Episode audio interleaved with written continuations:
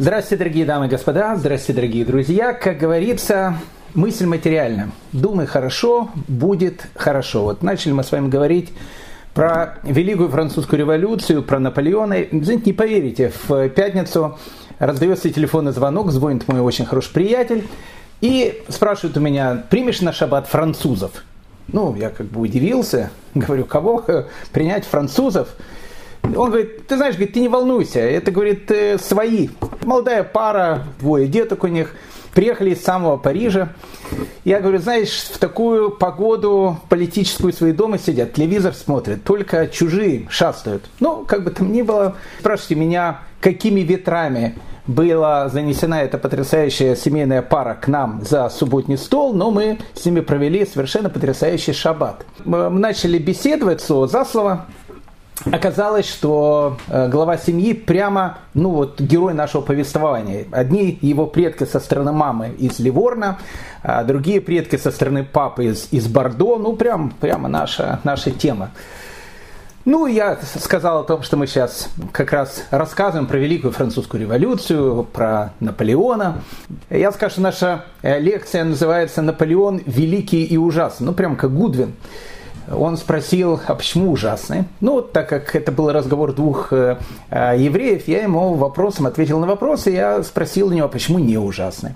И вот э, часа два за первой э, трапезой, может не совсем субботний разговор, мы обсуждали и французскую революцию, и Наполеона Бонапарта, обсуждали этот извечный вопрос, какой же это Наполеон все-таки он великий или ужасный, или великий и ужасный одновременно. Одним словом, краткое содержание нашего разговора я вам хочу пересказать как раз сегодня. Поэтому, э, дорогие мои друзья, садитесь поудобнее. Мы начинаем э, наш рассказ. Э, давайте его начнем, как положено, насчет такого умного, с Эйнштейна. Помните, Эйнштейн сказал, что все в мире относительно. Поэтому, допустим, для Пьера Безухова Наполеон был величайший герой, полный гений. Но, во всяком случае, две трети романа. А вот э, для большинства э, русского общества времен того же самого Пьер Безухова э, Наполеон был антихристом. Ну вот, вот в полном смысле этого слова, антихрист. Тогда, знаете, был очень популярен такой человек, его звали сын Вильям Гетцен, он был из Германии, возглавлял кафедру восточных языков, не помню в каком немецком университете. И вот он сделал такое каббалистическое как бы открытие. Он взял по-французски имя императора Наполеон, посмотрел числовое значение каждой буквы, ну, правда, на латыни, правда, и у него получилось число э, три шестерки, 666, и он сказал, вот видите, это доказывает о том, что Наполеон антихрист. Поэтому э, в русском обществе э, перед войной 1812 года ну, была устоявшаяся такая точка зрения, что война это будет священная, война будет с антихристом. Ну, как бы масло в огонь э, подлил еще Великий Синод, и это серьезная такая сила, потому что Великий Синод э, в 1806 году э, издал такой как бы указ, объявление, которое нужно было читать во всех церквях Российской империи.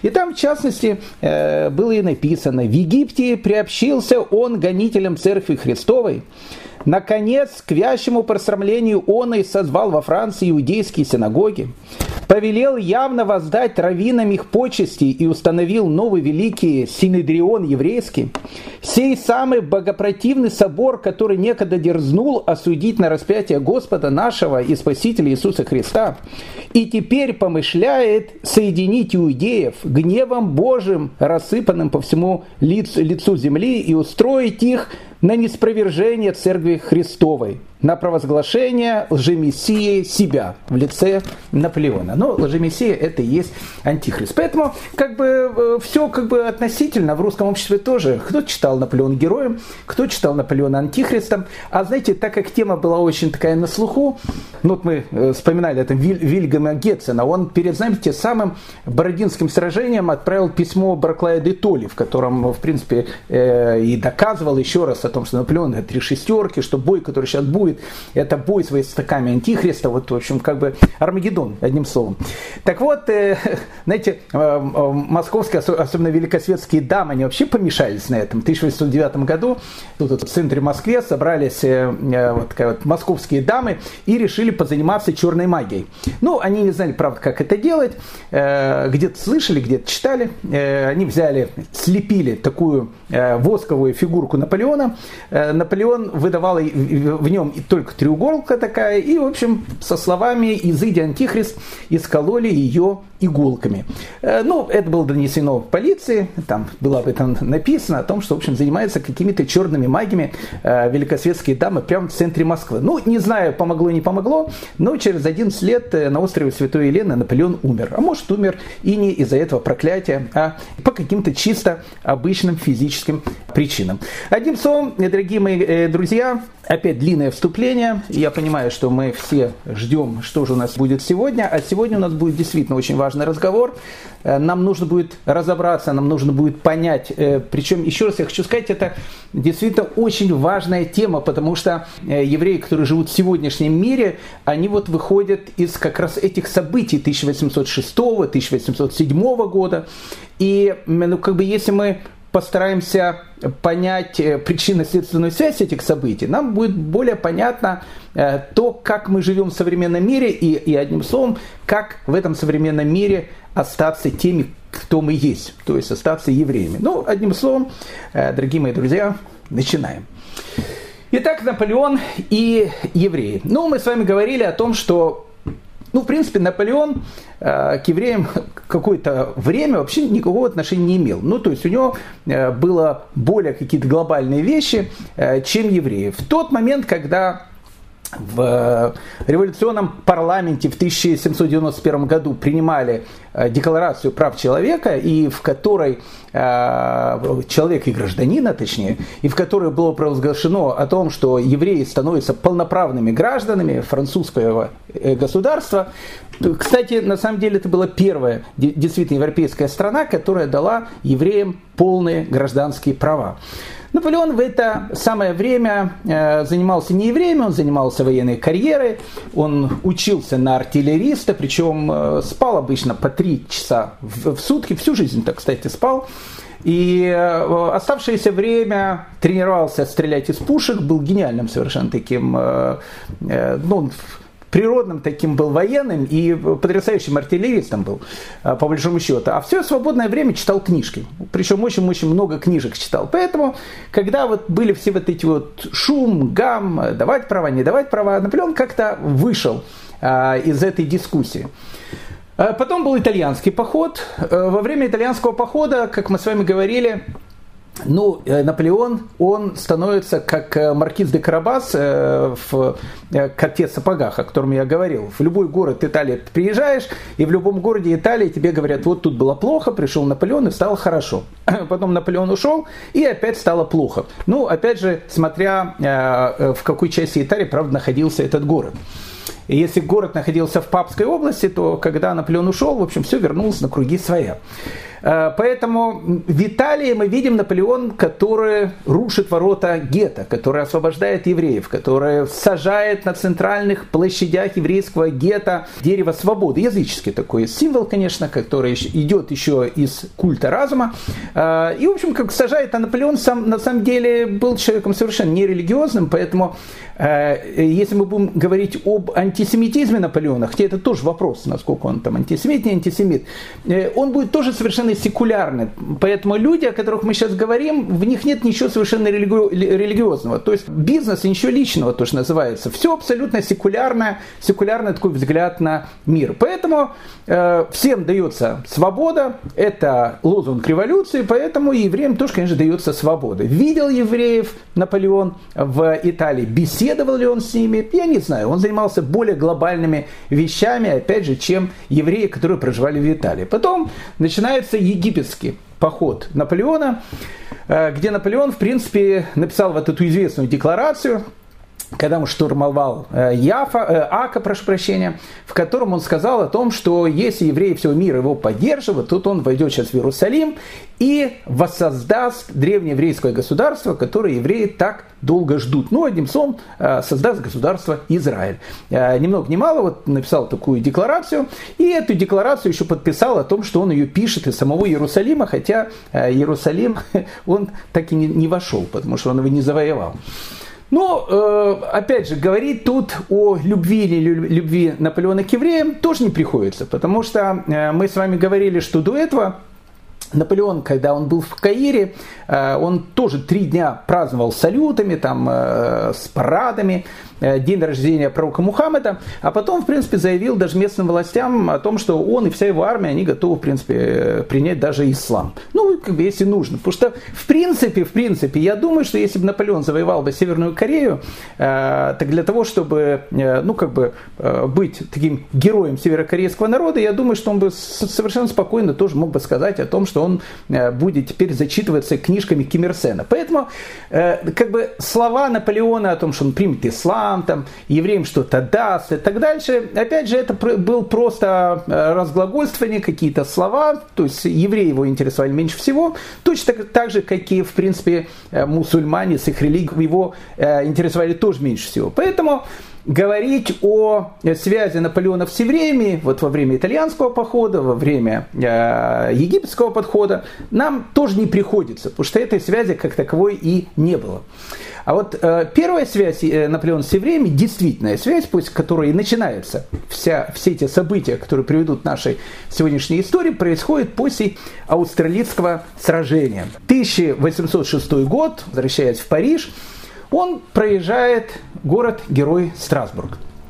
Мы с вами говорили, что ну, большая часть э, французских евреев, они живут как раз в этих областях. Э, в области Эльзаса и в области Лотаринги. В Страсбург евреев не пускали, вообще никогда не пускали. Э, когда-то нет, ну это неправда. Когда-то в самом начале Средневековья пускали, потом их оттуда изгнали, как из большинства немецких городов, а потом не пускали.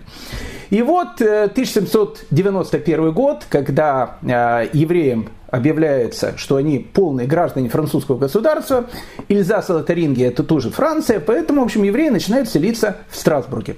Э, это, безусловно, бесит э, местное население. Местное население, еще раз, это немцы. Ильзас и Лотарингия это не совсем Франция, и мы еще раз об этом тоже с вами говорили многократно. Поэтому э, евреи, которые еще вчера если они носили парики, им запрещалось эти парики покрывать пудрой по, по одной простой причине, потому что они евреи. Если они входили в город, они должны были платить налог как за скот. А, если э, в Эльзасе и Лотаринге, опять же, еще недавно, до победы французской революции в 1789 году, был закон, который говорил о том, что только один ребенок в семье имеет право жениться для того, чтобы, как говорилось, сократить это адовое племя, а, что, ну, в конце концов, исчезло. Ничем нельзя было заниматься. Они жили крайне бедно, и в принципе Эльзас и Лотарингия перед французской революцией, ну, евреи там жили может, даже хуже, чем в Польше, где-то. А может быть, так же. Ну, в общем, жили они там плохо. Может быть, только э, кровавых наветов там не было. Все-таки как-то это было неудобно. В Польше они еще были, а вот э, в, в Германии уже как бы это было неудобно с этими кровавыми наветами. Но, но все ограничения на евреев средневековые, которые только могли быть, были. Единственное, чем евреи могли заниматься, в Эльзасе Тарингере, они могли заниматься ростовщичеством. Ну, это была единственная вещь, которую им разрешали делать. А, ну, они занимались э, ростовщичеством не просто то, что называется по-крупному, а по-мелкому. Потому что самыми большими такими ростовщиками, грабителями, можно сказать, трудового народа были сами христиане. Они вот э, занимались по-крупному. А вот э, то, что, знаете, там э, одолжить какому-то крестьянину простому пару каких-то копеек, чтобы он купил какую-то еду и чтобы его семья не умерла с голода, это, пожалуйста, иди к евреям. Ну, крестьяне редко отдавали евреям э, деньги, а могли какого-то еврея, который жил у них там рядом, и грабануть, а может быть даже и убить. Поэтому, как вы понимаете, э, вот этот вот э, бизнес э, одалживания денег, благодаря которому евреи могли выживать в этих областях, он был не просто неприбыльный, он был убыточный. Поэтому евреи жили иногда даже хуже, чем местные крестьяне, которые жили в этом самом Эльзасе и Лотаринге. Но, как говорится в известной каббалистической притче, ложечка, говорит, нашлась, но осадок остался. Поэтому вот как-то не могли в Эльзасе и Лотаринге э, смириться с тем, что евреи, которые еще вчера были пархатами, вдруг сегодня становятся полноправными гражданами. Ну, то есть, как бы для Эльзаса и Лотарингии для многих в этих областях это, в общем, как бы было унижение там и, в общем, все что угодно. И вот э, после битвы, э, после Аустерлицы, наш герой, тогда он действительно великий, э, Наполеон Бонапарт, 1806 год, приезжает в Страсбург, его в Страсбурге принимает, ну, по-королевски, он уже император, он уже император, он уже император Наполеон. И его принимают как императора с почестями. Во Франции, в Париже ему сейчас будет строить триумфальную арку, вот эту вот известную. И он туда въезжает как триумфатор. Вообще, э, вот это все римское при Наполеоне, оно возобновляется. Триумфы, арки и так дальше. Это было прекрасное время в Страсбурге. Он, он об этом вспоминал потом долгие годы с, э, ну, таким, с очень-очень приятным, э, приятные такие были воспоминания, как его принимали тогда тогда. Ну и вот э, в, во время разговоров а, разговоры одни вторые, ну и местная как бы страсбургская там знать, в основном адвокаты страсбургские, они, в общем, в принципе, начинают говорить э, Наполеону о том, что, слушайте, ну как-то, знаете, Э, мы не против гражданских прав евреев, но, знаете, эти евреи, они как-то везде, вот они в Страсбурге ходят, там, э, никогда в жизни тут не было, а теперь они там ходят. Ну, а Наполеон, он же, с одной стороны, как бы демократ, он говорит, ну, как, они полноправные французы, могут ходить, делать, в общем, все, что угодно. И тут ему говорят о том, что, ну, слушайте, ну, какие же они французы? Э, вы знаете, что, говорит, э, евреи, они, в общем, грабят народ. И Наполеон говорит, в каком смысле грабят? Они говорят, ну, в полном смысле этого слова. Знаете, говорит, евреи, они ростовщики, они всех, значит, грабят. Вот э, у нас вы приезжали мимо наших деревень, видели, как бедно живут наши крестьяне. Почему они так живут? Потому что их грабят евреи. Ну, опять же, Наполеон не был э, дурачком каким-то, который, знаете, там э, верил любому слову. Но, в принципе, так как об этом говорили серьезные люди и говорили очень-очень как бы серьезно об этом, вот Наполеона э, впервые, наверное, впервые вот он так столкнулся с понятием еврейского вопроса, евреи, вот они как бы стали ассоциироваться, э, как он потом будет говорить, как бы со стаей саранчи или со стаей ворон каких-то.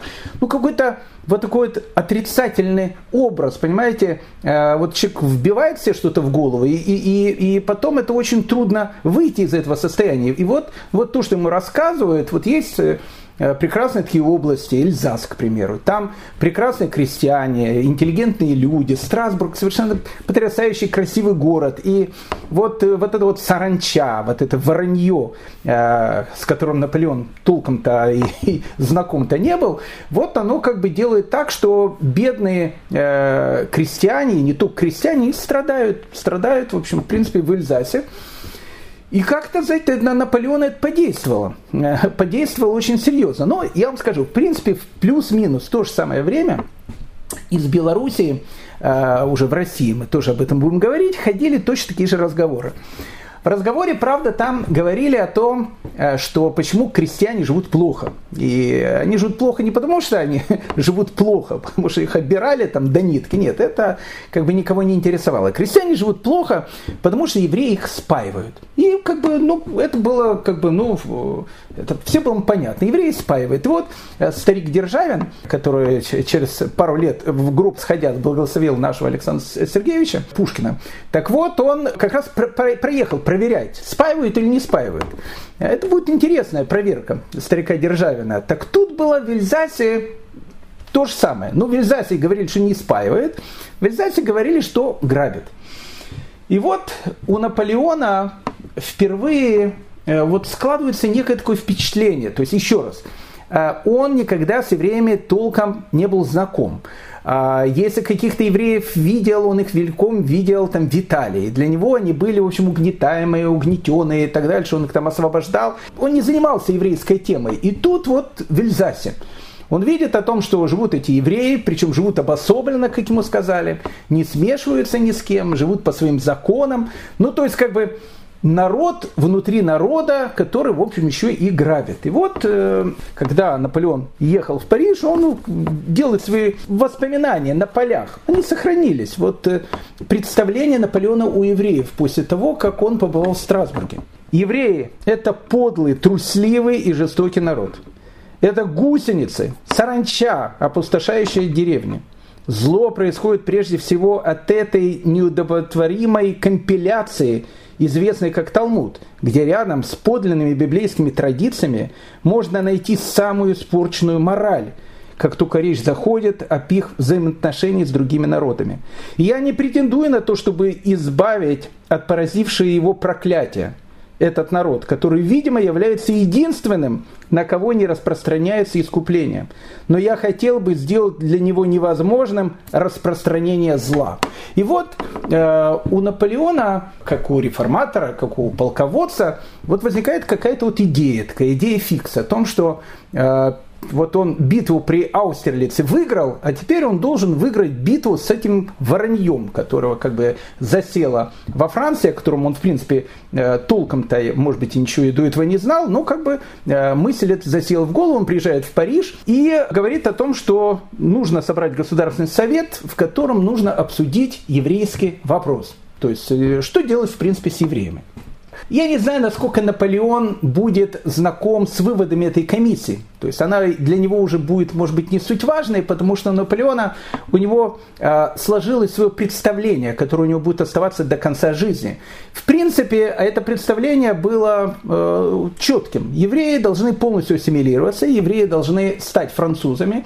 И только тогда, когда евреи станут полноправными французами, то, в общем, как бы еврейская проблема, она сама уйдет из Франции. Как он говорил в дальнейшем, если из трех браков один окажется смешанным, еврейско-французским браком, браком кровь евреев перестанет быть какой-то особенной. То есть евреи должны полностью ассимилироваться. Вообще у Наполеона, который еще раз никогда не занимался еврейским вопросом, вдруг возникло четкое видение. Так как он э, видел себя новым Александром или новым Юлием Цезарем, он понимал, что э, планы у него были наполеоновские. Э, собрался он ни много ни мало в принципе, воевать со всем миром, может быть, потому что нести а, идеалы свободы, равенства, братства в, в, по всему миру, это, в принципе, была идея, то, в принципе, во всем мире нужно и решить этот э, извечный еврейский вопрос. Как бы, э, а как его решить? Э, Наполеон все-таки, еще раз, он прагматик. Э, он не религиозный человек, у него нет никаких э, вот этих вещей, хотя он написал, что они прокляты и так дальше, но это все чисто, знаете, слова. У него нету каких-то там нашего Бога распяли, не Бога распяли. Э, у него есть некое видение, некое видение, создать некий единый народ, который вот, вот будет жить, строить свою там, значит, Вавилонскую башню, восхвалять императора, и поэтому там не нужно, чтобы какие-то Рабиновичи там выделялись из, из общей массы. Поэтому как бы евреи должны стать французами, с полными правами, с э, гражданскими правами. Ну, все, и будет лепота, и все будет нормально. И эта идея, она уже будет у Наполеона всю его жизнь. Так вот, э, ну, как бы Наполеон говорит о том, что нам нужно собрать там собрание, в котором мы будем обсуждать, что же делать принципе, с евреями. Была создана специальная комиссия, которая направляла запросы префектам э, разных э, там совершенно э, провинций для того, чтобы они, ну, как бы писали, а что происходит, в принципе, на местах. Ну, то есть, грубо говоря, губернаторам разным посылалось письма с вопросом, а что у вас вообще с евреями? Грабят они там честной народ или не грабят? Вообще, одна из таких главных идей, которая была, о том, что евреи составляют так называемую черную банду. А, помните, в Москве после войны была черная кошка.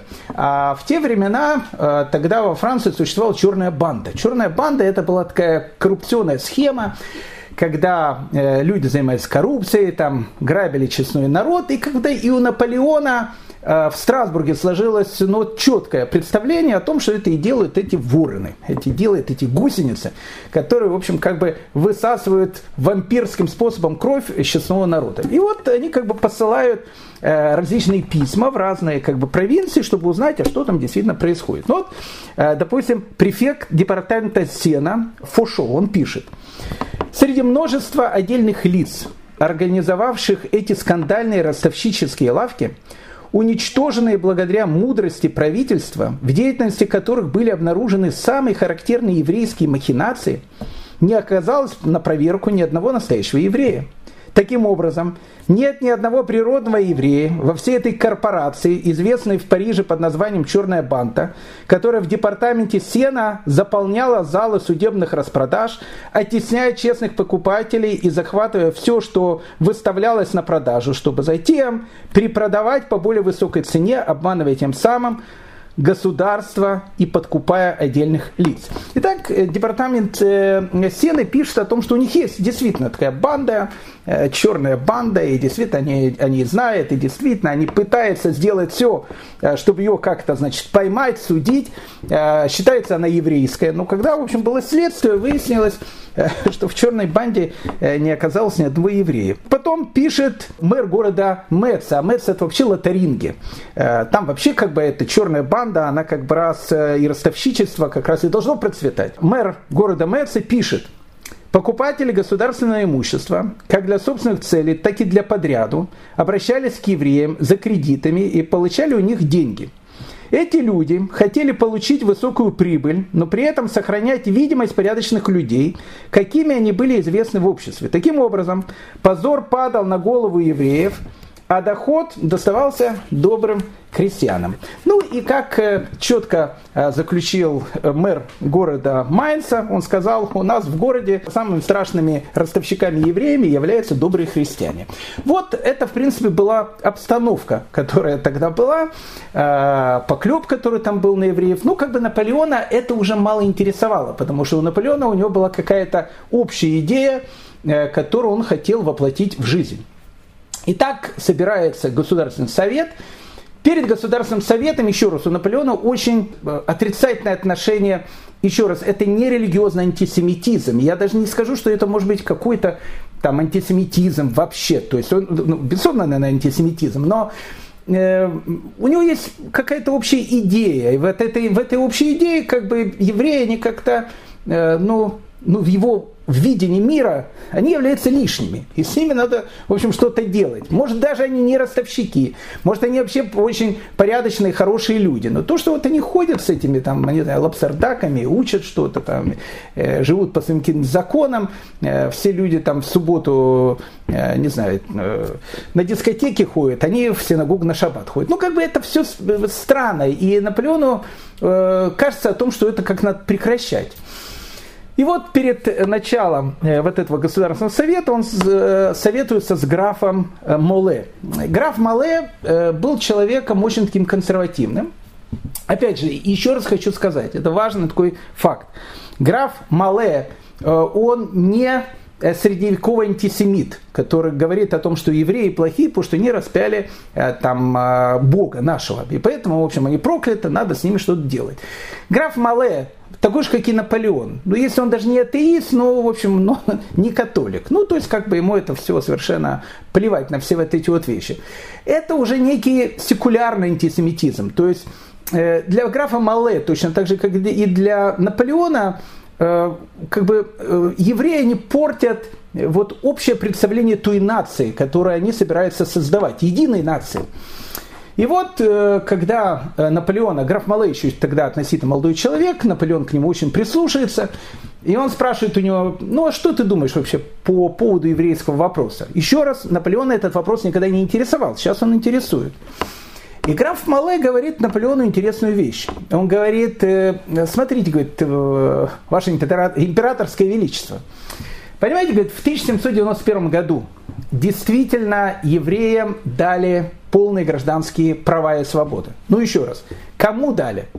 В те времена, Ваше Величество, я хочу вам напомнить, мы давали полные гражданские свободы католикам, протестантам, мусульманам и как бы евреям, как бы иудеям. То есть мы им давали полные свободы. Свобода вероисповедания, свобода того, что они могут э, там избираться и быть избранными. Там, в общем, все права и свободы.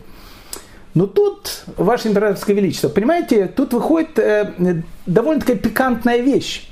Ведь когда давали и э, выдвигали эту декларацию, мы-то иудеев считали как протестантов. Ну, то есть, как бы это религия. А там, ну, как бы мало э, ли там иудеев. Там, может быть, иудей там негр будет, или там китаец будет, или еще кто-то.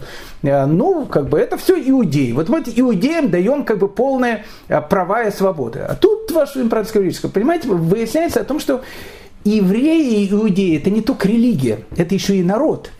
А народ, если это является народом, а не только и религией, то тогда тут получается пикантная ситуация, потому что народу, внутри народа, мы как бы, э, не знаю, давали ли какие-то права, и этот вопрос надо выяснять. Ну, как бы на Наполеона все это очень сильно подействовало. Еще раз, э, у него после разговора с графом Мале сложилось вот такое некое впечатление – о том, что внутри французского народа существует еще какой-то народ, который еще причем там грабят и занимается какими-то махинациями, черная банда такая. И, в общем, как бы э, вот во время заседания этого Государственного Совета Наполеон начинает выступать. И во время своего выступления он как бы охарактеризовал то видение, которое есть у него. Правительство не может равнодушно видеть, как нация униженная – опустившаяся, способная на всякие подлости, овладевает двумя прекрасными департаментами старого Эльзаса. Евреев нужно рассматривать как нацию, а не как секту. Это нация в нации. Их нельзя поставить в один разряд с протестантами или католиками. К ним нужно применять не гражданское право, а политическое, ибо они не граждане. Я хочу отнять у евреев, по крайней мере, на известный срок право брать залог недвижимость. Целые деревни уже экспроприированы евреями. Они заняли место прежних феодалов. Это сплошные стаи воронья. Можно было бы запретить ими торговлю, которую они пятнают ростовщичеством, и признать недействительными их прежние сделки, основанные на полном обмане. Но тут э, в Государственном Совете начинается скандал. А, по одной простой причине, потому что уже в те времена ну, скажем так, э, э, во Франции, во всяком случае, быть антисемитом было не очень э, модно. Все-таки это французская революция. Э, ну, э, Наполеон, он император, но он же император французской революции.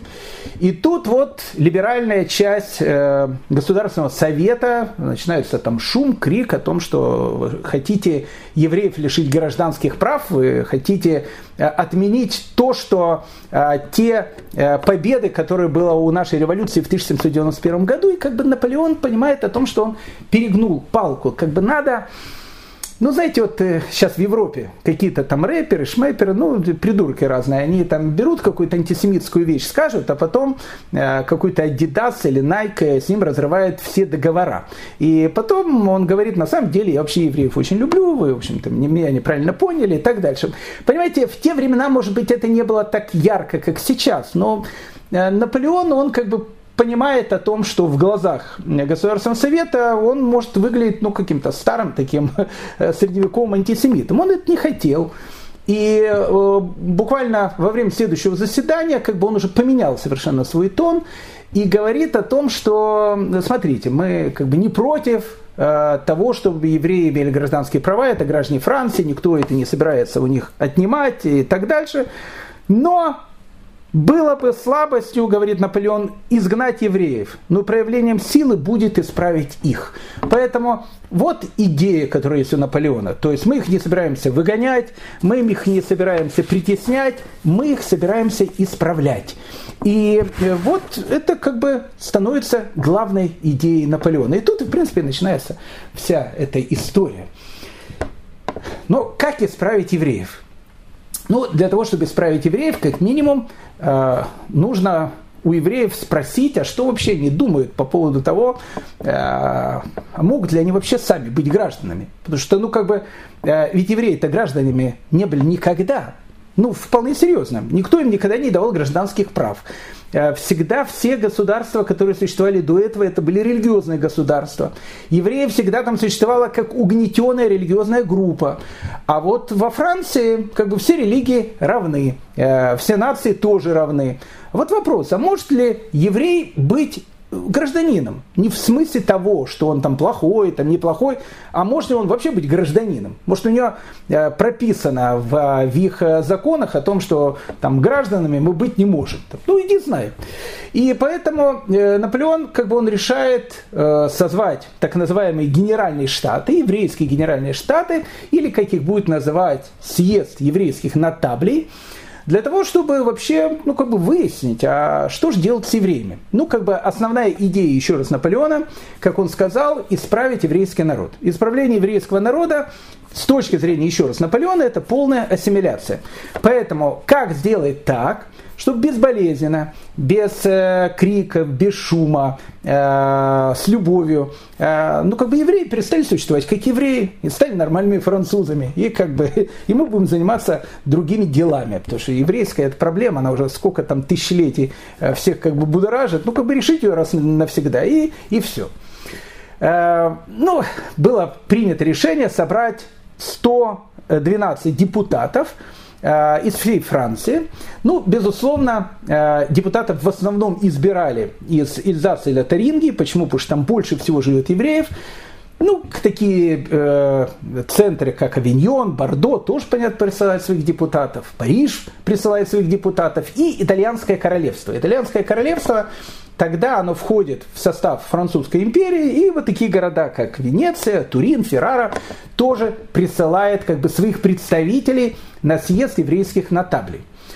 Ну, тут э, есть очень интересная вещь, потому что когда э, ну, бы они получают приглашение, э, идея вот этого съезда, она заключалась в том, чтобы помочь крестьянам и повысить у евреев чувство морали. Так было написано. То есть, в принципе, идея была заключалась в том, что как бы, э, чтобы и крестьяне были э, рады, ну и евреи, э, у них тоже чувство морали повысить, потому что, ну, как бы, в принципе, ведут они аморально. Поэтому, ну, конечно, это была пощечина. Представляете, сейчас, ну, где-то в какой-то там стране, там в Америке, там или еще где-то там решит там дедушка, президент, э, если вспомнит, конечно, э, решит, говорит, давайте соберем там всех евреев нашей страны, чтобы понять о том, чтобы, ну, как бы чернокожее население жило более нормально, а у них повысить, как бы, ну, как бы мораль у этого населения. Ну, как бы дедушка, даже если то, что он все забывает, вот тут же точно сбросит, потому что, ну, ну как бы это не политкорректно так писать. Но в те времена, в принципе, это было совершенно нормально. И самое интересное, вот мы-то читаем воспоминания евреев, евреи не видят в этом какого-то подвоха по одной простой причине. Потому что евреи, они привыкли о том, что они всегда как бы презираемые, их всегда там а, к ним отношение как к людям 25-го сорта и так дальше. Поэтому повысить чувство морали тогда для евреев звучало, ну, ну повысить чувство морали. Но что самое главное тут же в другом в том, что в Париже собирает евреев, они будут заседать в отеле Девилле, это, это э, древнее такое здание 14 века, где и до сих пор находятся и муниципалитеты, и различные муниципальные органы в самом центре Парижа, недалеко от Сены, потрясающее историческое место, вот они там будут заседать, э, и их называют еврейские нотабли, и это собрание будет называться Генеральные еврейские штаты. Ну, как бы для евреев это было ну, вот, полное почет и, и уважение, которое было. 112 человек, они э, были избранными. Кто их избирал? Их избирали э, префекты департаментов, то есть, ну, как бы губернатор э, какой-то губернии э, выбирал от своей губернии самых почетных людей, как он считал, э, еврейской национальности, и вот, в общем, он их присылал в Париж. Э, ну, скажем так, публика была разношерстная. Э, среди них выделялись люди очень известные, были люди, может быть, малоизвестные. Ну, наверное, самым таким популярным человеком это был э, Авраам Фурдата.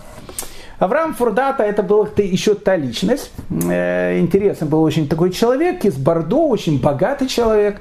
Э, ну, Сефард, понятно, Бордо, э, судовладелец, э, он основал очень такую большую компанию по страховке судов и грузов.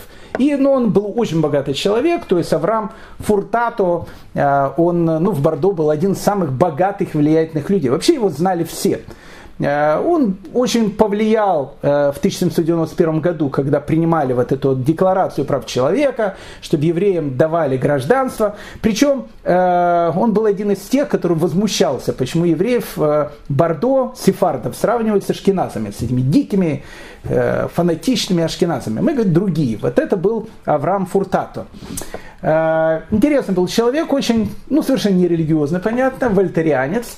Э, говорили о том, что он э, Танах, Библию знал только по антисемитским высказываниям Вольтера. Хотя он не считал это антисемитскими высказываниями. Был, еще раз, абсолютно такой светский человек, далекий совершенно от всего еврейского, но как бы считался евреем. Ну, таких много и у нас – в 21 веке есть. Богатые, светские э, евреи, считающиеся евреями, э, вот таких людей обычно потомков э, евреев э, не было. Э, знаете, я помню, много лет тому назад э, сюда приехал э, такой великий человек Рафлау, давал э, лекцию очень интересную. Ну и там многие люди к нему там подходили, что-то говорили. Э, и к нему подходили и говорили, что знаете, кем был мой дедушка, а знаете, какие, кем был мой прадедушка. И Рафлау сказал, знаете, говорит, я уже много лет э, не люблю вот эти высказывания, кем был дедушка. Ты мне скажи не кем был твой дедушка, ты мне скажи, кем является твой внук. Вот это вот самое интересное. Вот, э, вот таких людей, как у Авраама э, Фуртато, обычно внуки, они уже становились католиками и французами. Ну, как бы в, то, в тот момент Авраам Фуртато это известный человек. Кстати, биография его была по-своему, наверное, трагическая, как у многих сефардов. Э, в Лиссабоне в 1755 году было очень страшное землетрясение. Почти весь город был разрушен. И э, погиб его отец во время этого землетрясения. Мама его была беременная, и дом их был разрушен в Лиссабоне.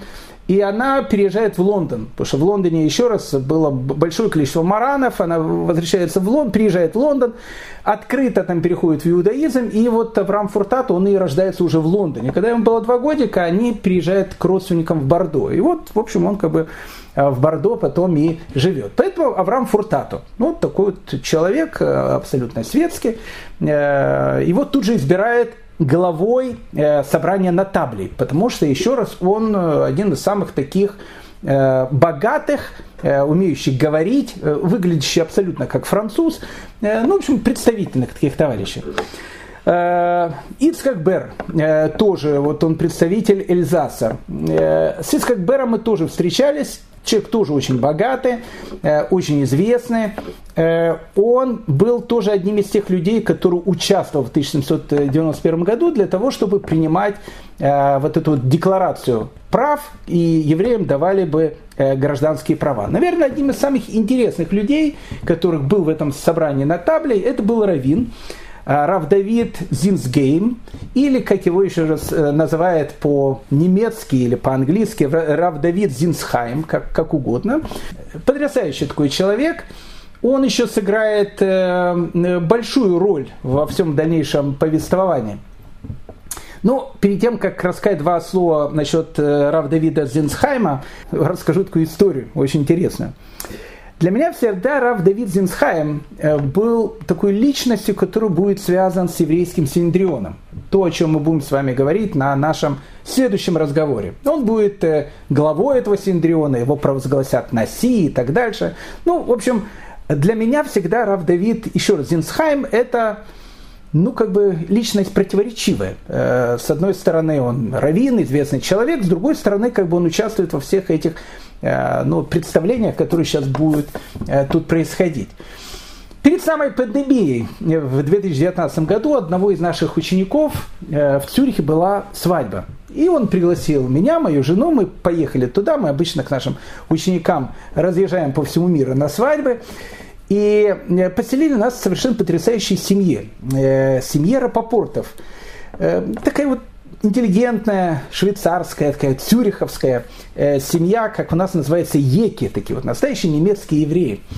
И вот э, э, этот глава э, этой семьи, Морис Рапопорт, э, он каждое утро э, ехал там на молитву, я ехал вместе с ним. Ну, как бы, э, и вот когда мы, я помню, буквально первый или второй день возвращаемся с ним э, с этой с молитвы, на машине он меня отвозит, Мы тут начали говорить слово за слово. Я говорю, как давно ваши предки живут здесь? Ну, мне всегда это интересно. Он говорит, знаете, говорит, а я являюсь потомком Давида Зинсхайма. И мы, говорит, издали, вот я, мой брат и вообще, ну, как бы наши все родственники, мы издали его полное собрание сочинений его книг. И это, это совершенно потрясающие исследования по Талмуду. Э, очень глубокие, очень великие. И многие из них никогда не были изданы. Вот мы потратили на это многое время и, в общем, издали. У нас есть многотомник – я говорю, Давид Зинсхайм, ну как бы э, меня, э, я помню всегда э, Зинсгейма, который был связан с Синдрионом, но как бы в Цюрихе у этого Мориса Рапопорта, Давид Зинсхайм, как-то у меня не, как-то не переключился меня на это. Я говорю, слушайте, я даже не знаю этого равина. Он говорит, ну что вы, говорит, это же был очень известный раввин, главный раввин Страсбурга. Вы, наверное, его знаете, он возглавлял у Наполеона Синдрион.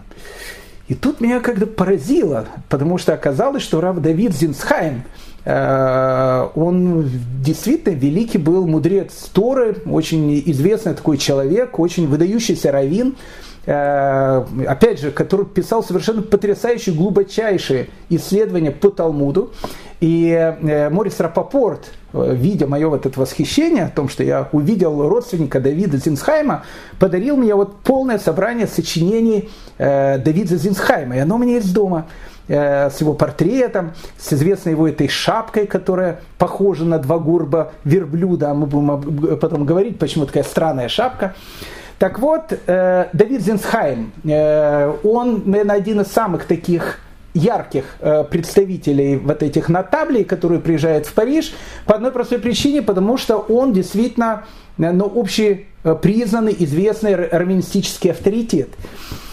Э, у него судьба была тоже довольно трагическая. Два года он прятался, потому что его хотели убить. Прятался он с 1793 по 1795 год, потому что тогда, помните, мы говорили, было распространение культа Э, разума, религии разума. И, в принципе, тогда все священники, они должны были приходить и, в общем, как бы клясться о том, что они не верят в Бога, а верят, в общем, в богиню разума. Э, и многие так делали, а если кто-то так не делал, могли и голову оторвать, и, в принципе, и в синагоги врывались, и свитки Торы э, там выносили, и делали различные гадости, которые были в синагогах. Многие делали, кстати, евреи, которые были помешаны на этом. Так вот, э, у Давида Зинсхайма в Бишайме была э, Ешива, очень известная такая Ешива в Эльзасе. И э, Ицхак Бер, который, опять же, тоже известный это человек, о котором мы сейчас говорили, это был его зять. И поэтому, как бы, вот он два года скрывался. И вот когда Робеспьеру уже оторвали там голову, в 1795 году он возвращается в Страсбург, приезжает в Страсбург и становится главным раввином Страсбурга. Поэтому, когда он приезжает на собрание на Табле в 1806 году, он уже туда приезжает как главный раввин Страсбурга. Ну, вот э, как бы вся эта группа собралась, 112 человек, э, как говорили во французской прессе, лучшие представители э, еврейского народа. Вот они приехали, значит, в Париж. Открытие конференции э, назначено на 25 э, июля 1806 э, года, 29 июля 1806 года. Но тут произошла маленькая заминка, потому что на самом деле конференция должна была открыться 15 июля. Но потом, так как ну, была определенная бюрократическая проволочка, было решено открыть ее не 15 июля, а 29 июля. Ну, две недели туда, две недели сюда. Но проблема заключалась в том, что 29 июля 1806 года это был шаббат. Э, и э, ученые они до сих пор как бы спорят. А вот открытие вот этой конференции на табле тоже было назначено на шаббат. Это специально или случайно?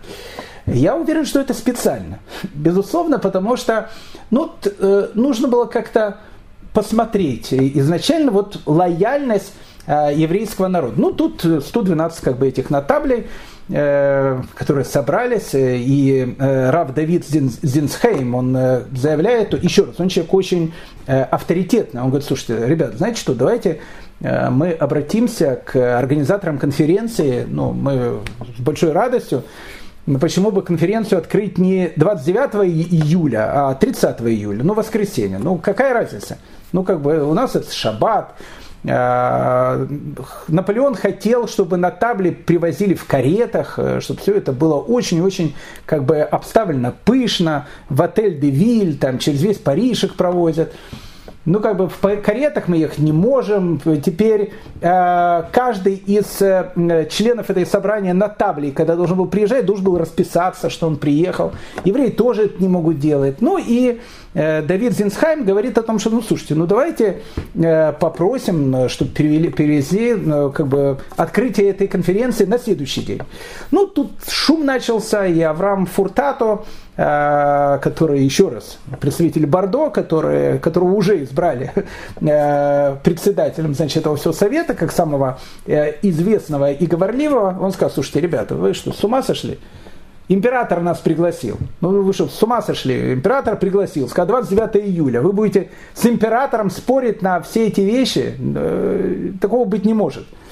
И тогда было э, решено как бы принять Соломону решение о том, что э, кто хочет ехать в каретах, ну, кто хочет шаббат нарушать, э, Авраам Фуртато с большой радостью, а, а кто, в общем, как бы хочет, пойдет туда пешком. И, и Давид Зинсхайм скажет, что ну, как бы мы либо вообще не придем, либо пешком пойдем. Ну, идите пешком. А, теперь был вопрос, что нужно было зарегистрироваться о том, что как бы член этой значит, собрания на табле, он приехал в Париж. Ну и э, Давид Зинсхайм говорит о том, что мы э, зарегистрируемся в пятницу. Ну, тоже пошли на это и сделали всю эту вещь. Поэтому собрание э, еврейских на табле в в отеле Девиль, она тоже начиналась э, интересно, потому что какая-то часть приехала в каретах э, во главе с Авраамом Фуртату э, и там подписывались, э, там, публично нарушали шаббат какая часть пришла пешком. Э, ну и вот, как бы они все уселись в этом красивом зале. Действительно, зал был э, очень красиво э, как бы украшен. И первое слово дается графу Мале. Ну, это тот самый граф Мале, который, в принципе, был другом Наполеона, и который, в общем, и сказал о том, что евреи являются, в принципе, не э, религия, они являются нацией в нации. Ну, для того, чтобы евреям э, стало э, сразу все понятно, э, почему их туда собрали, граф Мале, в принципе, начинает довольно так жестко. Он говорит, его величество хочет, чтобы вы, вы, чтобы вы были французами, и от вас зависит, принять ли это звание или лишиться его в случае, если окажетесь недостойны этого высокого звания. Вам сейчас прочтут обращение, обращенные к вам вопросы, и вы должны высказаться по каждому из них. Это очень важно. Дальше граф Мале сказал о том, что э, императорское наше величество выделило специальных трех комиссаров. Он как бы возглавляет этих комиссаров, так они назвались, комиссары, которые будут как бы э, представителями между властью и между еврейским съездом на табле. Поэтому э, он сказал, сейчас э, для того, чтобы проверить, достойны ли вы быть гражданами Франции, я вам прочту 12 вопросов, вы их э, внимательно послушайте, говорит граф Мале, а потом мы будем ждать ответы на эти вопросы. И тут, значит, в этом зале, где заседают эти еврейские нотабли, полная тишина. И граф Мале, откашлившись, начинает читать вопросы. Первые три вопроса, они касались семейного права. Первый вопрос звучал так. Я не буду его полностью читать, я просто перескажу его. Первый вопрос касался вопроса многоженства. То есть императора интересовало, разрешено ли у евреев многоженство. Второй вопрос. Можно ли еврею разводиться без гражданского суда? Это очень важный вопрос, который тоже интересует э, императорское величество. Третий вопрос. Разрешено ли евреям смешанные браки или запрещено. Ну, давайте э, перед тем, как мы будем э, потом говорить, как на каждый из этих э, вопросов, какой был ответ, мы э, скажем просто логику этих вопросов. В 1801 году, или в 1803 году точнее, э, Наполеон он подписывает так называемый конкордат с э, папой Пием VII. Ну, как вы помните, папа Пий VI, когда войска Наполеона вошли в Париж, он, в общем, смотался из Парижа, э, потом был заперт там в крепость, умер в этой крепости, и потом, в общем, избирают папу Пия VII. И с папой Пием VII Наполеон подписал конкордат. Какой конкордат? Там было сказано о том, что Э, Наполеон, в принципе, не против о том, чтобы э, доминирующей религией во Франции был католицизм. Не то, что теперь у католиков больше прав, чем у э, каких-то других народов. Нет, ну просто доминирующая религия французов – это католицизм. Точно так же, как доминирующая, там, не знаю, религия там, русских или, или там, украинцев или белорусов – это православие. Ну, как бы это нормально. То есть, ну, как бы это религия большинства наций. Другие религии, они, опять же, не э, и, ущемляются, но это как бы религия большинства. Это первая часть, часть этого конкордата. Теперь, э, но по этой части конкордата Наполеон говорит, что все, что было революцией отнято у церкви, оно остается у государства. И Папа Римский, если хочет, чтобы, опять же, э, во Франции католицизм был как бы доминирующей религией, он должен признать то, что власти будут, в принципе, назначать священников. Ну, как бы, то есть, как бы весь институт священников, он так или иначе будет завязан на власти. То есть, если, какая, если там, не знаю, будет избирать какого-то кардинала, то вот папа римский скажет, мы хотим избирать вот этого кардинала, то последнее слово будет за главой э, Французской республики. Подходит ему этот кардинал или не подходит кардинал. То есть он должен будет давать эту подпись. Поэтому по этому э, самому конкордату получалось то, что в принципе э, католицизм является как бы религией большинства французов, но они полностью подчинены гражданскому праву. То есть, э, ну, как бы есть гражданское право. Человек хочет там жениться, пожалуйста, он идет в ЗАГС и расписывается. Хочет идти там в костел, идет там расписывается. Но в первую очередь он должен расписаться по гражданскому праву. Ну, точно так же, как, в принципе, в любой практически стране мира. Поэтому вопрос, который задает э, Наполеон, это вопрос не случайный. Ну, как бы так как Наполеон, он э, толком, особенно, может быть, в еврейские какие-то тонкости не, не влазил, он прекрасно знал о том, что у евреев когда-то была э, полигамия. Ну, она, правда, у евреев уже отменена с X века, а, и она уже не практиковалась к этому моменту уже около там, а, тысячи лет, но это не суть важно. А, поэтому вопрос, то есть вдруг у евреев разрешена полигамия, а по французскому закону она запрещена. То есть, ну как, как тогда евреи будут с этим, в общем, что они будут с этим делать? Это был первый вопрос. Второй вопрос был тоже очень важный. Так как по конкордату э, теперь любой брак или любой развод или любое, не знаю, там э, деление имущества и так дальше, оно переходит от религиозного гражданским институтам, еще раз, точно так же, как это есть сейчас практически в любой э, стране Европы, то тогда получается э, вопрос, он четкий, то есть может ли еврей развестись или э, жениться без гражданского суда. Ну, то есть, как бы, если у евреев есть как бы свои суды, они плюют на гражданские суды, то э, так, в общем, ребят, дело не пойдет. Третий вопрос, э, в принципе, это главный вопрос Наполеона. Э, э, ну, действительно, это его главный вопрос. Разрешит ли иудаизм гражданам э, Франции еврейской национальности жениться, допустим, на гражданам Франции, э, там, не знаю, христианского вероисповедания? Ну, в общем, можно или нельзя делать э, смешанные браки французов. Ну, как бы евреи же они французы, и э, католики французы, французы тоже французы. Прошу прощения за тавтологию. Потому что если так делать нельзя, так тоже неправильно. Ну как, э, будут одни французы, которые не захотят э, там смешивать с другими французами. Поэтому э, это были первых три вопроса. Э, вторых три вопроса, они касались патриотизма. Четвертый вопрос был, считают ли евреи французов своими братьями? Пятый вопрос был, как евреи относятся вообще к христианству и христианской исповеди, и вообще к христианству. Ну, в общем, как бы э, к доминирующей религии большинства французов. И шестой вопрос, считают ли французы своей родиной Францию которую нужно защищать. И тут весь, значит, как бы зал, все эти 112 на табле, как один встали и сказали «да» до самой смерти. Ну и, конечно, граф Мале это, конечно, понравилось. Вот такое проявление э, еврейского патриотизма. А следующих три вопроса касались раввинов.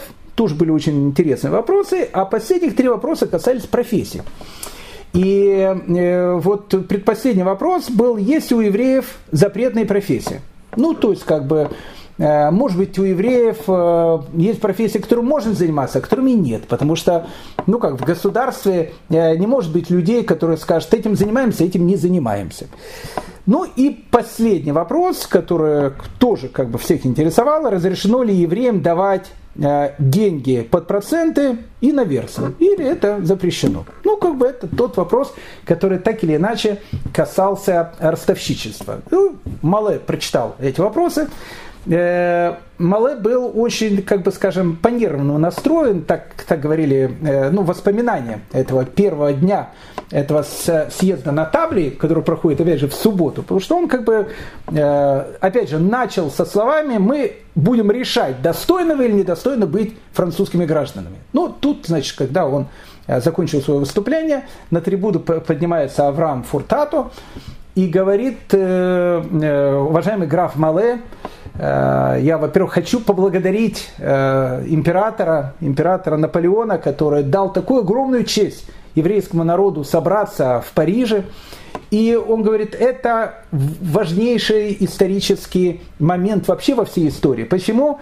Потому что как раз вот во время съезда на Таблии мы сможем развеять те предрассудки, которые были у евреев на протяжении долгих веков – Поэтому мы очень рады и мы очень благодарны э, императору, что мы можем развеять все вот эти вот предрассудки, которые были у евреев.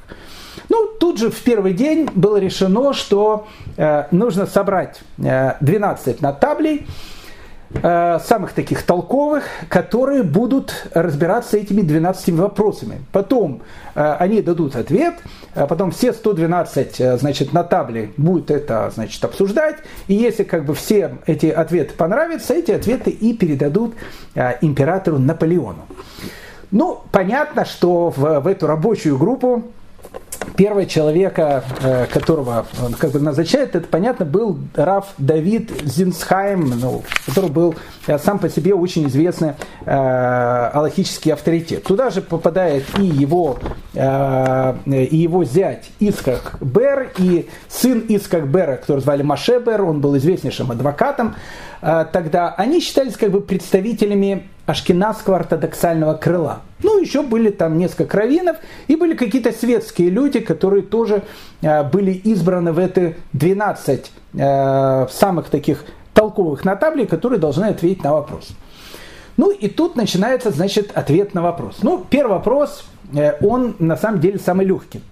А, разрешено евреев многоженство или нет? Ответ – нет. Ну, как бы тут вообще э, писать об этом э, можно не писать, хотя еще раз Авраам Фуртато, э, он относится к сефарским евреям. Сефарские евреи не приняли постановление Раби Гершема Меора, Меора Алла, который в X веке именно для шкинадских евреев запретил полигами. Но у сефардов полигамия тоже никогда практически не практиковалась, поэтому тут еще раз ответ был однозначный. Разрешено у евреев многоженство или нет? Ответ – нет.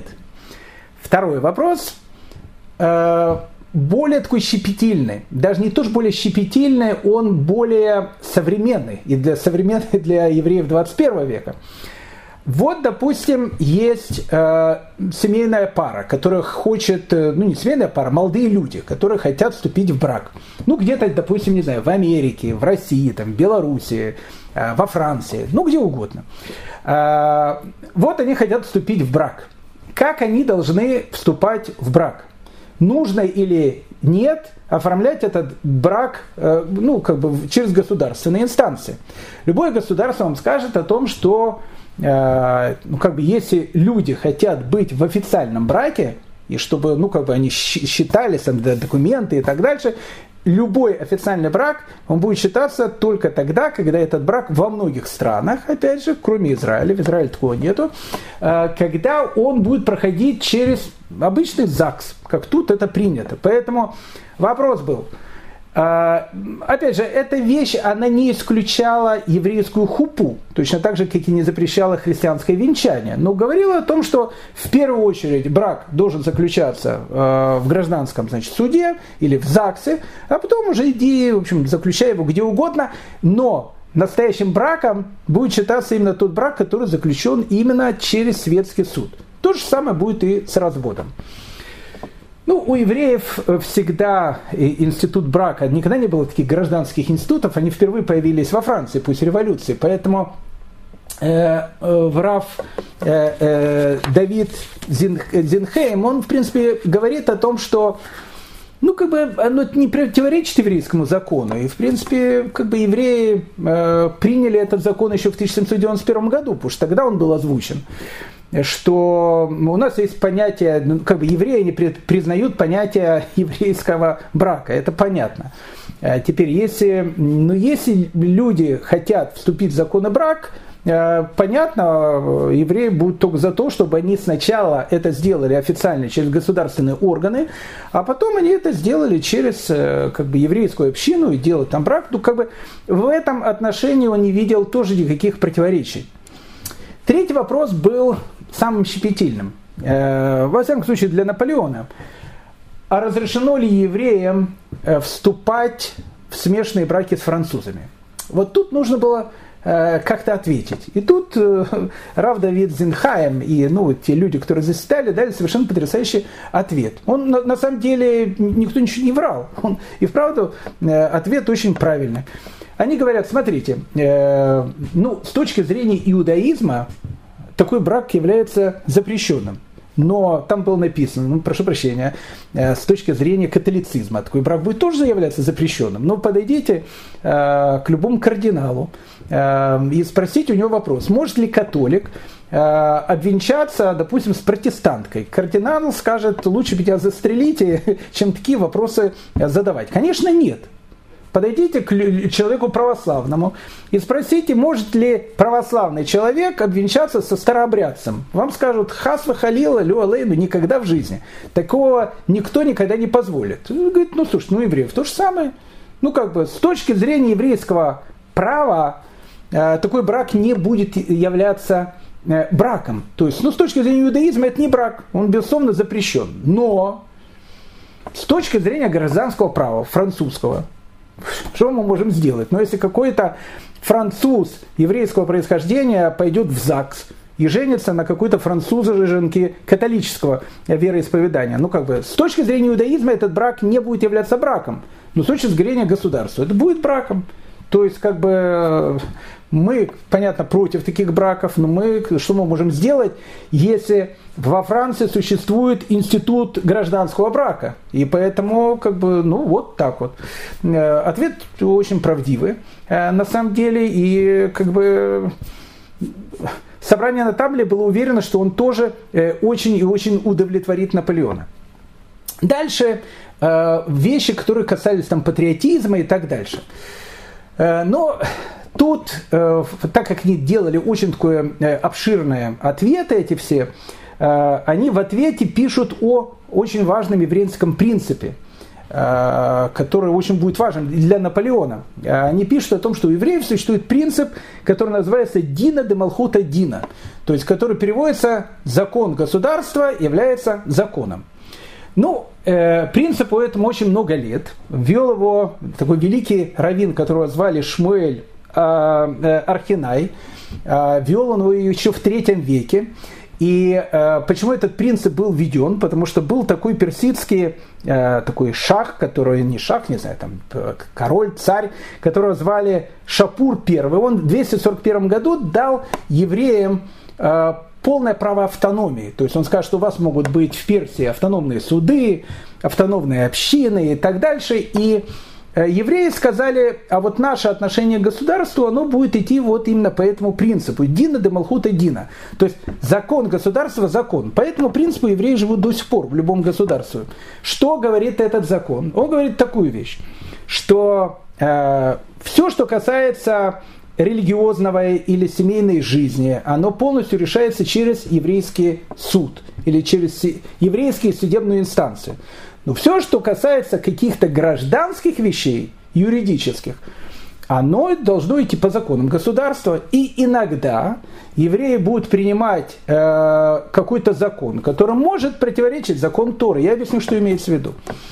Не имеется в виду о том, что закон государства скажет еврею, работай теперь по субботам, еврей скажет, закон государства, закон, теперь мы субботы отменяем. Нет, это вообще не рассматривается. Рассматривается другой вариант. Если, допустим, евреи и неевреи пойдут в нееврейский суд и будут там судиться, и этот суд э, присудит какой-то из сторон какое-то решение, которое, в принципе, по еврейской юриспруденции, оно, э, еврейскому законодательству, будет неправильным, но по гражданскому будет правильным.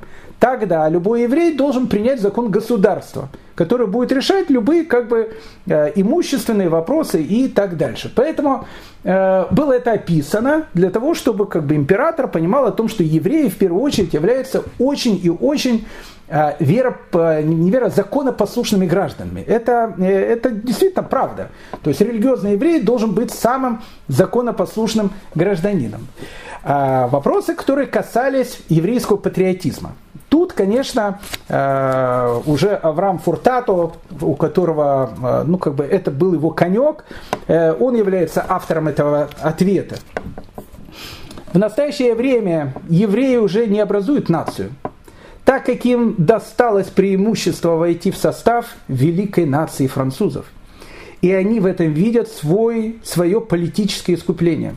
Французские евреи среди своих соплеменников, допустим, в Англии, чувствуют себя чужим. Евреи Франции охотно сражаются против своих соплеменников, служащих в войсках, войсках враждебных французскому государству. То есть э, вот эта вот часть э, на табле совершенно ассимилированная часть на табле, э, которая хотела показать о том, что они так э, восхищены той честью, которую им дают, что они готовы, в общем, пойти э, на все, что угодно, они вот тут и заявили о том, что, ну, в принципе, а мы теперь и не нация. Мы не нация, мы французы. То есть, ведь вопрос-то идет, могут или не могут быть евреи французы. Конечно, могут, мы французы. Мы французы еврейского вероисповедания, поэтому нам, в принципе, как французам, в первую очередь э, важно, что происходит во Франции. А если есть какой-то наш соплеменник в Англии, он для нас англичанин. Ну, как бы, если нам надо будет идти воевать, мы его убьем. Потому, по одной простой причине, потому что в первую очередь нас интересует то, что мы граждане Франции – а в 25-ю то, что мы являемся евреями. Тоже очень э, часто такой вопрос, который, который является злободневным для многих. Э, вопрос насчет раввинов, э, вот раввинские суды и так дальше. Вот эта вот часть еврейских нантамблей, э, светская, которую было опять же большинство, они готовы были отказаться от всего, что угодно. Они сказали, слушайте, э, не надо нам все эти равинские суды и так дальше. Мы полностью готовы пойти э, под юрисдикцию обычного французского суда, Э, все это еврейское можно отменить, но только останется какой-то еврейский суд, который будет решать э, ну, закон брака. Вот, допустим, человек захочет сделать хупу, он пойдет э, в Равинский суд, и, ну и Равинский суд этот ему поставит, там, Равин поставит хупу. А дальше, говорит, не надо никаких равинских судей и так дальше. И тут, конечно, мнение вот этих нотаблей, оно было в большинстве. Ну, они выработали эти все решения – Э, которые они написали, и э, передали этим трем комиссарам. Три комиссара принесли это Наполеону, Наполеон прочел это и был доволен. Он был доволен э, верноподническим отношением к евреям, потому что, в принципе, первый план по полной ассимиляции евреев, как бы для него уже, как он считал, он ну, уже прошел. То есть первую битву первый свой, первую свою не Ватерлоу, а, а э, первый свой этот э, Аустерлиц, он уже выиграл. Э, единственное, что Наполеону не понравилось, ему не, не понравилось ответ на третий вопрос, потому что для Наполеона это был важный вопрос. Можно или нельзя смешиваться с французами?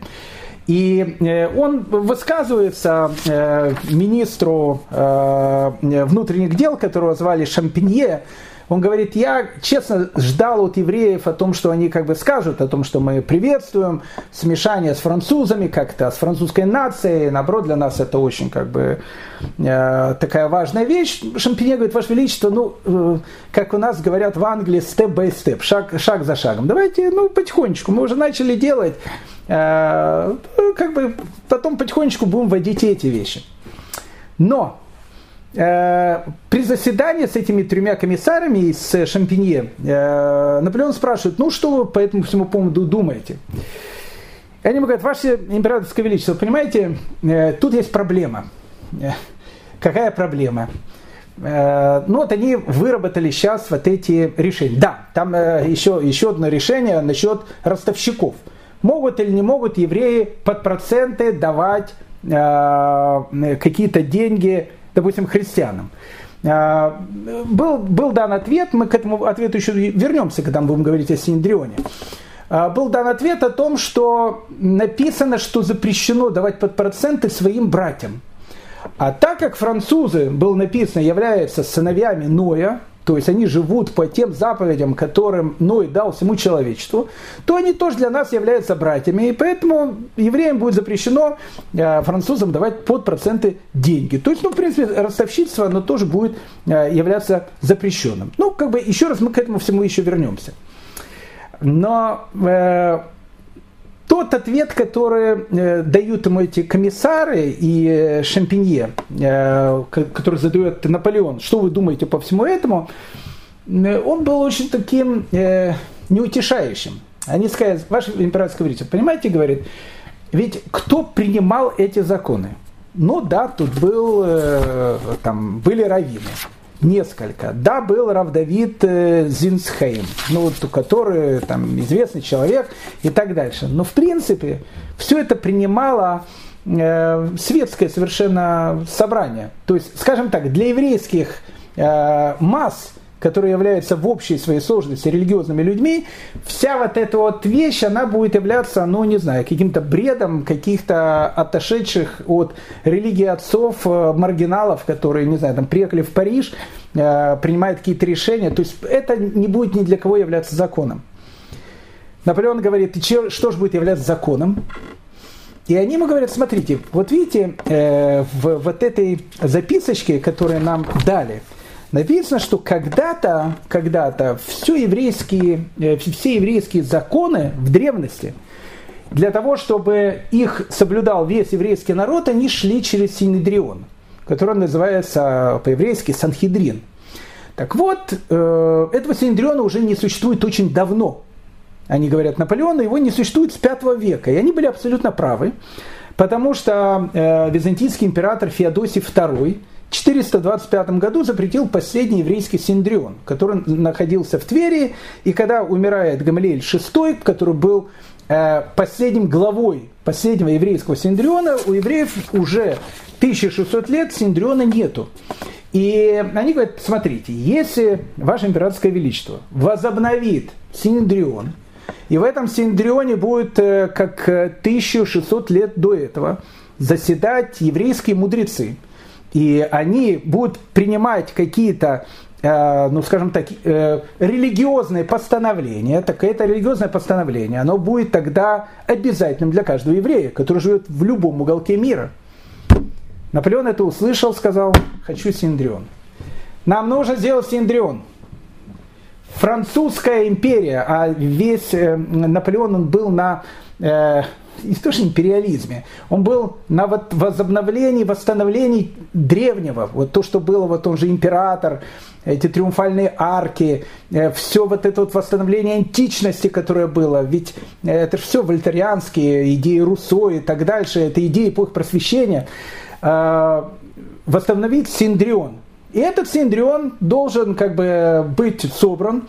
И в, в, как в синдрионе был 71 человек, в этом синдрионе должен быть тоже 71 человек. И он должен на эти же 12 вопросов, на которых сейчас дали, в принципе, ответ светские люди, сделать это как еврейский закон. Для того, чтобы для любого еврея, который живет в любой стране мира, это был четким э, законом. И все очень согласились, идея совершенно шикарная. И тогда э, Наполеон говорит Шампинье, министру внутренних дел, сохранилась эта записка. Собрание людей, да, он говорит, каких людей надо собрать? Это должно быть собрание людей, которые боялись бы потерять свое равноправие, собор еврейских главарей, которые не пожелали бы, чтобы их считали виновниками несчастья еврейского народа, если они лишатся гражданства. Надежное большинство собора увлечет робких раввинов и воздействует на фанатичных в случае чрезвычайного упорства с их стороны. То есть, что говорит Наполеон? Наполеон говорит так, нам нужно собрать 71 раввина, но эти раввины должны быть полностью нам ну, скажем так, они должны быть наши. Ну, то есть, как бы они должны решать то, что будет интересно не еврейскому закону, а то, что будет интересно Французской республике. Поэтому вот таких вот товарищей будет, нужно будет найти. Но э, было принято о том, что, в общем, как бы надо собирать Синдрюн. 17 сентября 1806 года, когда э, уже как бы было поданы эти вопросы, э, и они рассмотрены были императоров, граф Мале выходит перед собранием на табле. На этот раз граф Мале уже выглядит совершенно э, другим, не так, как, как был два месяца тому назад, когда собрание на табле открывалось. Он довольный, он улыбается, он говорит слова восхищения еврейскими натаблями, его императорскому величеству. Он был поражен, восхищен вот этим верноподничеством, которое он увидел от еврейской общины. И его императорское величество решил сделать то, что не было уже 1600 лет. Его императорское величество решил собрать и восстановить еврейский синедрион, чтобы, как в древние времена, еврейский синедрион будет заседать в Париже. Он будет решать самые насущные еврейские вопросы. И э, будем так восстанавливать то, что было у великой нации, как он сказал, которая на протяжении веков была порабощена варварскими э, предрассудками других народов. И его императорское величество хочет для евреев вернуть все, и в первую очередь вернуть его Синдрион. Ну, тут вся вот эта вот масса людей вскочила с криком «Виват императору! Слава императору!» Ну, конечно, звучит это все как полные Э, как полный, конечно, бред с точки зрения религиозного человека, потому что в 16 веке был величайший такой раввин, его звали Раф Яков Бейраф. Мы уже говорили об этом, послушайте наши уроки, когда мы говорим про Цфат 16 века. Тогда в Цфате были такие величайшие титаны, как Раф Йосиф Каро, который написал Шульханарух. Самые величайшие еврейские авторитеты. У них в 16 веке была идея восстановить Синдрион. Среди величайших мудрецов – э, того времени, и она не прошла. И тут Наполеон, значит, решает восстановить э, Синдрион. Э, да, причем э, Синдрион, в котором когда-то входили только самые большие еврейские мудрецы, то есть авторитеты по еврейскому праву.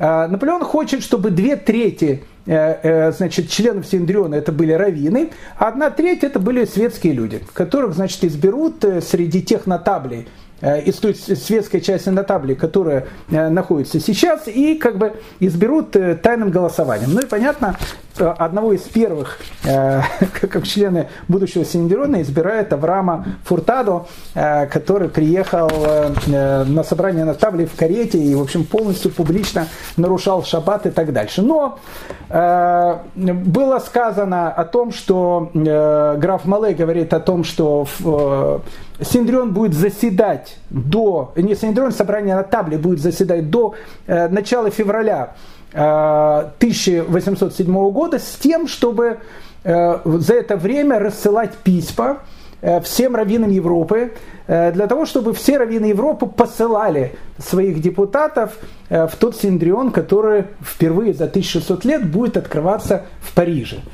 Ну, эта идея Наполеону очень нравилась.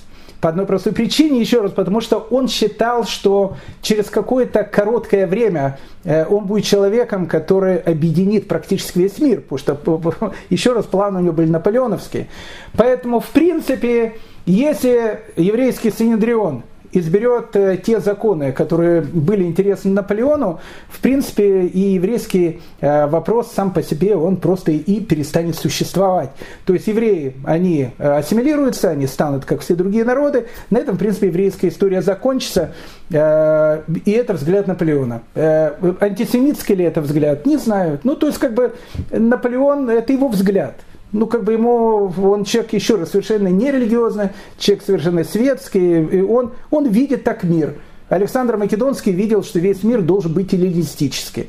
А Наполеон видел, что весь мир он должен быть ну, вот, э, такой демократический. А, поэтому вот идея э, еврейского синдриона – ну и тут под самый конец, я бы сказал бы уже под занавес, да, рассылает эти письма всем раввинам Европы.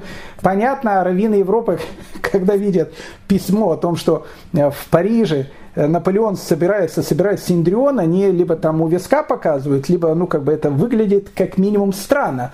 Но для Наполеона это не странная вещь, ну, как бы Наполеон приказал. Наполеон приказал, значит, Синдрион должен Э, э, существовать.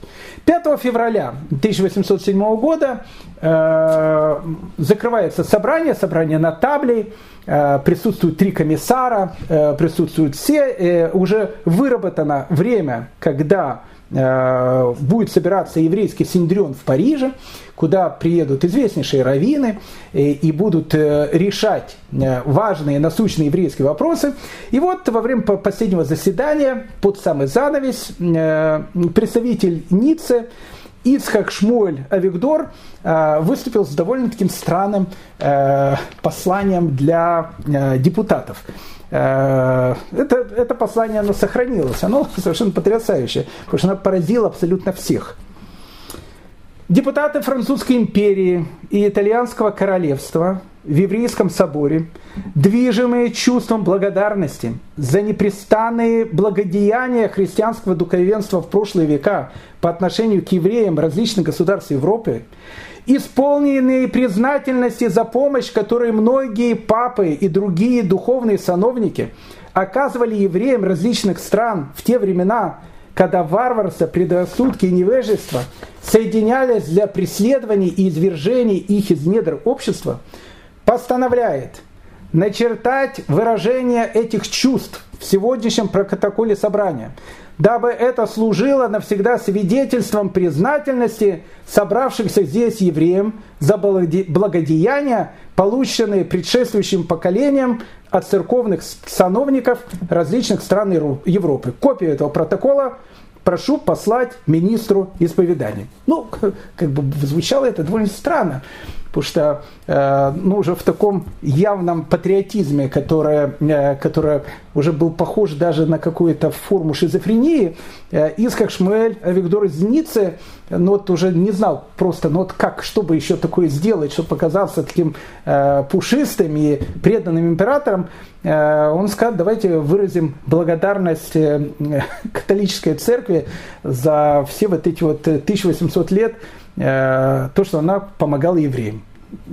то, есть, то есть, как бы, э, там, сжигание на кострах, там, ритуальный навет и все эти вещи. Когда это дали Наполеону, Наполеон не понял. Ну, то есть, как бы Наполеон не понял. Он спросил у Мале, он говорит, «Э, что ты, говорит, не понял, они христианской церкви благодарность хотят выразить за, ну, как бы за то, что она их там 1800 лет убивала. Они говорят, да, вот так верноподничестве. Тогда Наполеон улыбнулся, и Мале сказал, знаешь, знаешь, говорит Мале, мне это нравится. Мне это нравится. Это хорошие ребята. С ними, говорит, э, мы примем э, самые хорошие законы. Это, говорит, хороший знак. Поэтому я, говорит, совершенно согласен. Надо написать эту благодарность христианскому духовенству, пускай напишут. Это хороший знак. Поэтому я очень надеюсь на тот синдрион, который соберется, и мы надеемся, что раз и навсегда еврейский вопрос будет решен. Так что, дорогие мои друзья, вот такая вот история. Э, одним словом, э, хочу пожелать всем всего самого доброго и лучшего. Э, встретимся в следующей серии и познакомиться с еврейским синдрионом. А это, поверьте мне, история, которая, которая заслуживает того, чтобы потратить на него час вашего драгоценного времени. Всего самого доброго и лучшего, всем самого хорошего. И еще раз напоминаю, подписывайтесь на наш интернет, э, э, который называется «Еврейская история». Э, там мы будем выкладывать, уже выкладывали и будем выкладывать много разных дополнительных материалов к нашим лекциям. Всего самого доброго и лучшего. Счастливо.